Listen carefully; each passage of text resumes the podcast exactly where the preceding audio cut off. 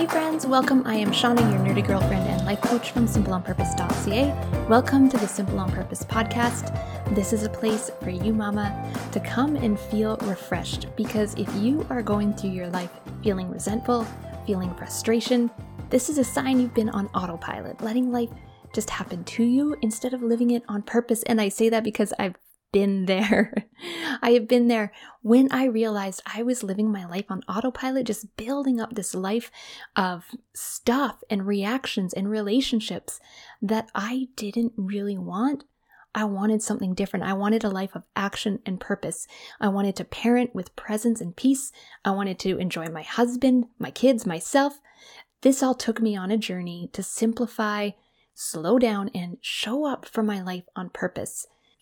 So, today we're going to talk about presence.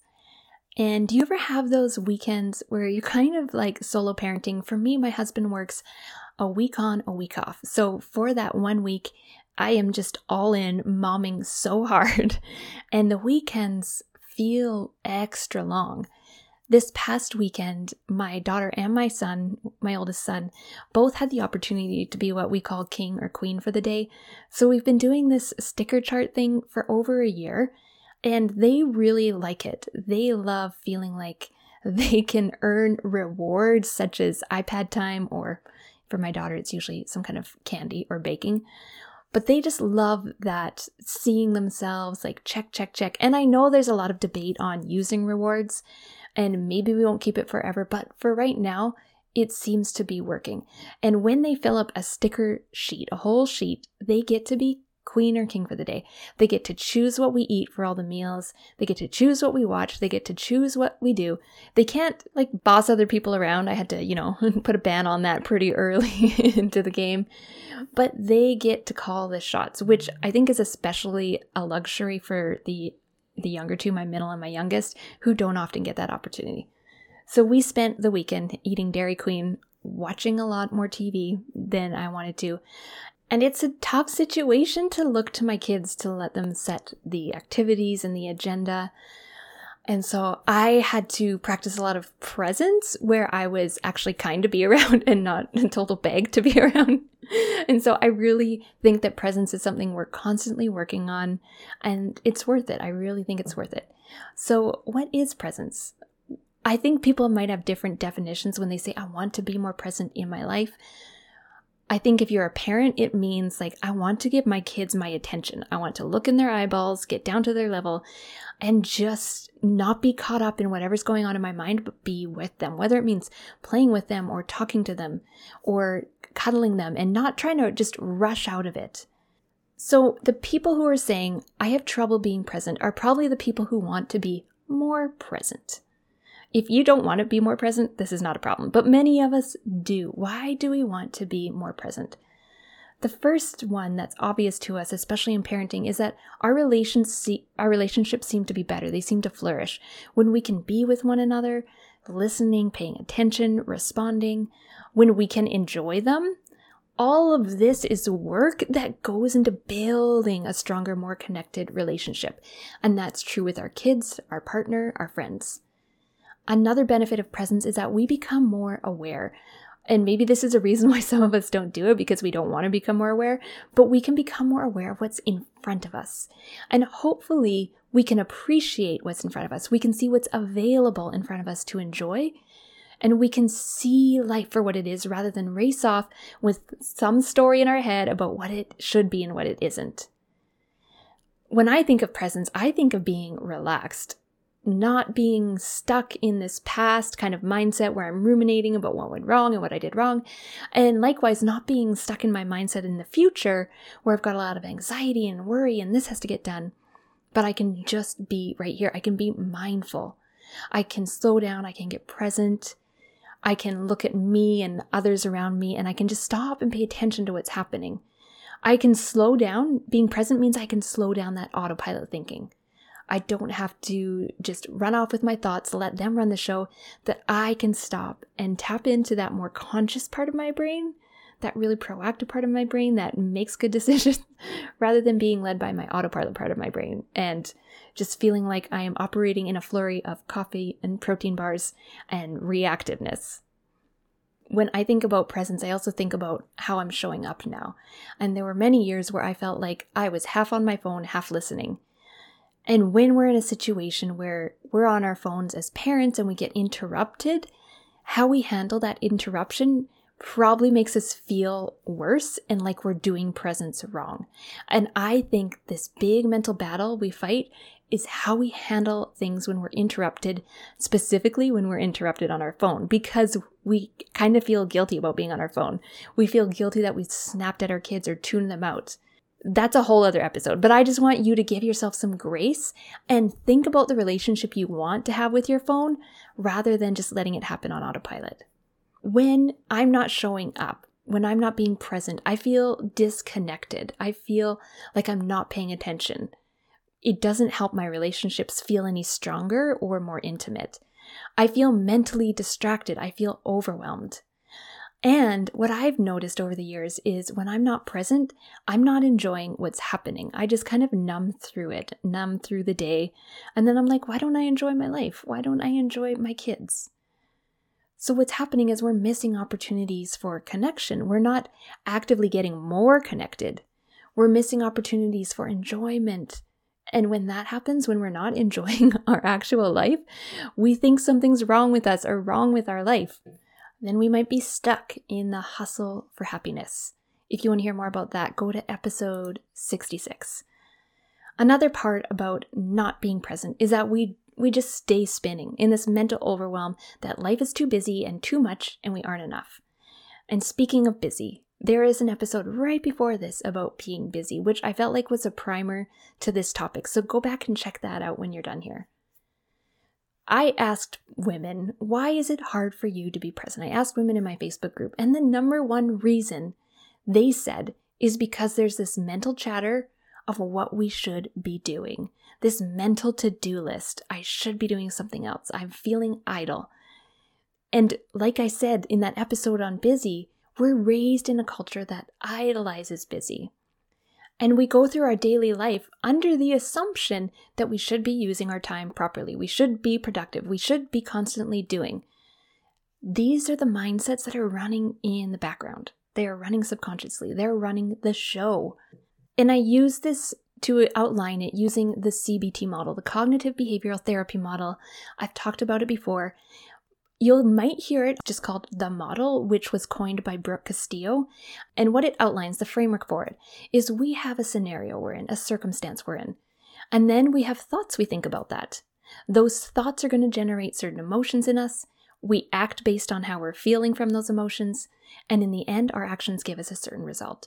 So let's play it out. The scenario is my kid asked me to play with them. I'm sitting down beside them if I have this thought, this isn't a good use of my time, and I'm thinking about all of the other things I should be doing, the work I haven't done, I could go and pull meat out of the freezer right now, I could go put a load of laundry through, like all of the other things. Oh, I should maybe go check my email.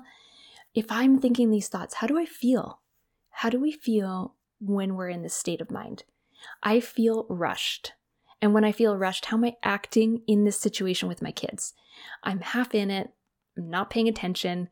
I treat this as a process to get through rather than another building block into our relationship. And my result is I don't use my time well.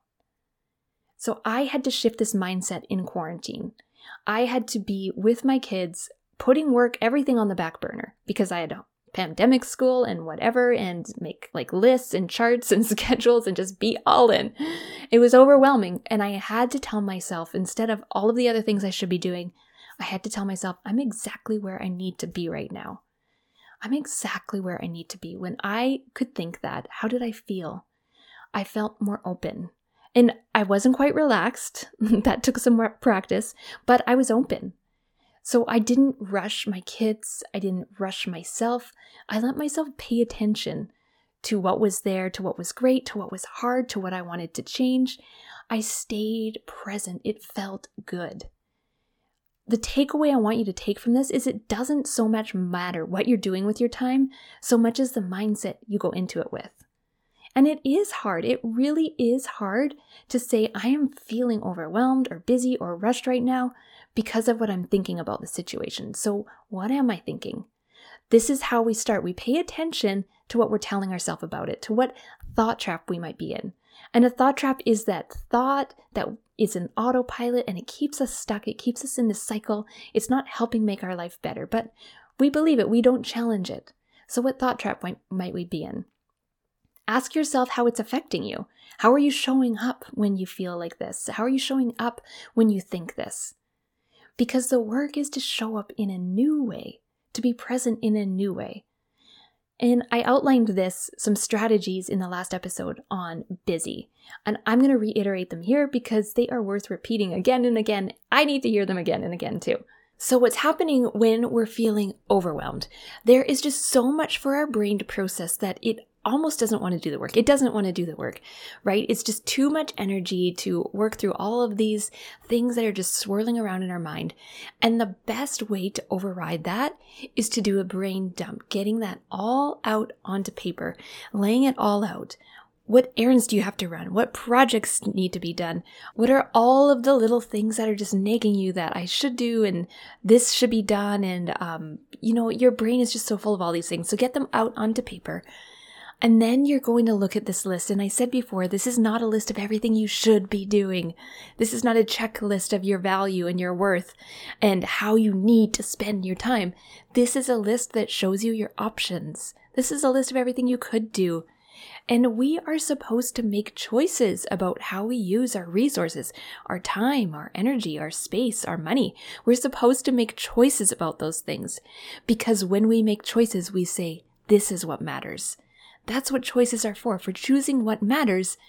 And if everything is important, nothing is important. So prioritize what is my priority for the day, for the week, for the month. Now, the next step is to set aside the time you need for these things to get done. And I know if you're like me, the idea of a plan just feels restrictive and I don't want any piece of paper telling me what to do.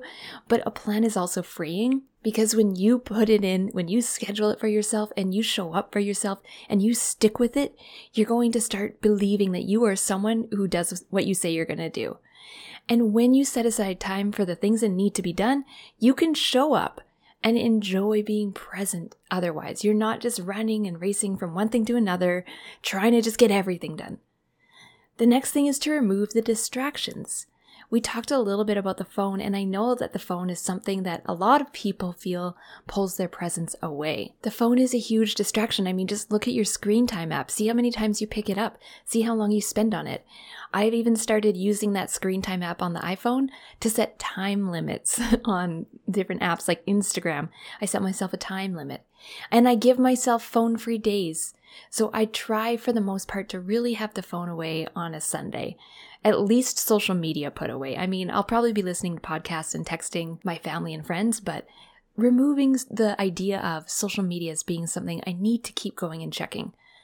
Removing distractions isn't just about phone. It's maybe removing yourself physically from your house, getting outside. Maybe it's turning off the TV. Maybe it's removing all of the to dos and the demands on your time today. So, removing the distractions. And then a way to be a bit proactive with being present is to pick what you want to show up for. So, especially when it comes to parenting and kids, plan something with your kids that is going to be an activity or a time frame. So, hey guys, let's watch a movie together. Let's play a board game together. Let's hang out on Saturday morning for an hour. You pick what we want to do. Setting that aside that's telling your brain, okay, brain, this is my job right now. This is the job I need to be doing. And all of this is going to take practice. It's going to take practice to be mindful of that chatter in your brain, of quieting it down, of redirecting it, and coming back into the moment to show up. It's not just going to happen the first time, it's not just going to happen overnight. So give yourself time to practice being present. It takes work. If you want support on that, why don't you come into the Facebook group, the Simple on Purpose community? Share what you're struggling with, share your questions, share your wins. I'd love to hear them all there. And this is the place to hang out, guys. This coming year, I want to help you be more purposeful and passionate about your life. I want to help you get unstuck, know what you want, and take action to live your life on purpose. And at the beginning of January, I'm going to do a special live training that's going to teach you three steps to get unstuck from the autopilot living and take action to live your life on purpose. That's what I want for you because I know how great it feels. I know how great it feels when you don't feel anymore like your day is just out of control and you're overwhelmed and you're reactive and you're not showing up. And what do you even show up for? And can I even get the life that I crave when I'm stuck with babies and dishes and snacks and more snacks and sweeping the floor one more time? But it is possible. And I want to hold your hand and take you through all of the small steps that you can take that are going to get you on that road. As always, it's a pleasure to share this time with you. If you've enjoyed this podcast, please share it with a friend and have a great week.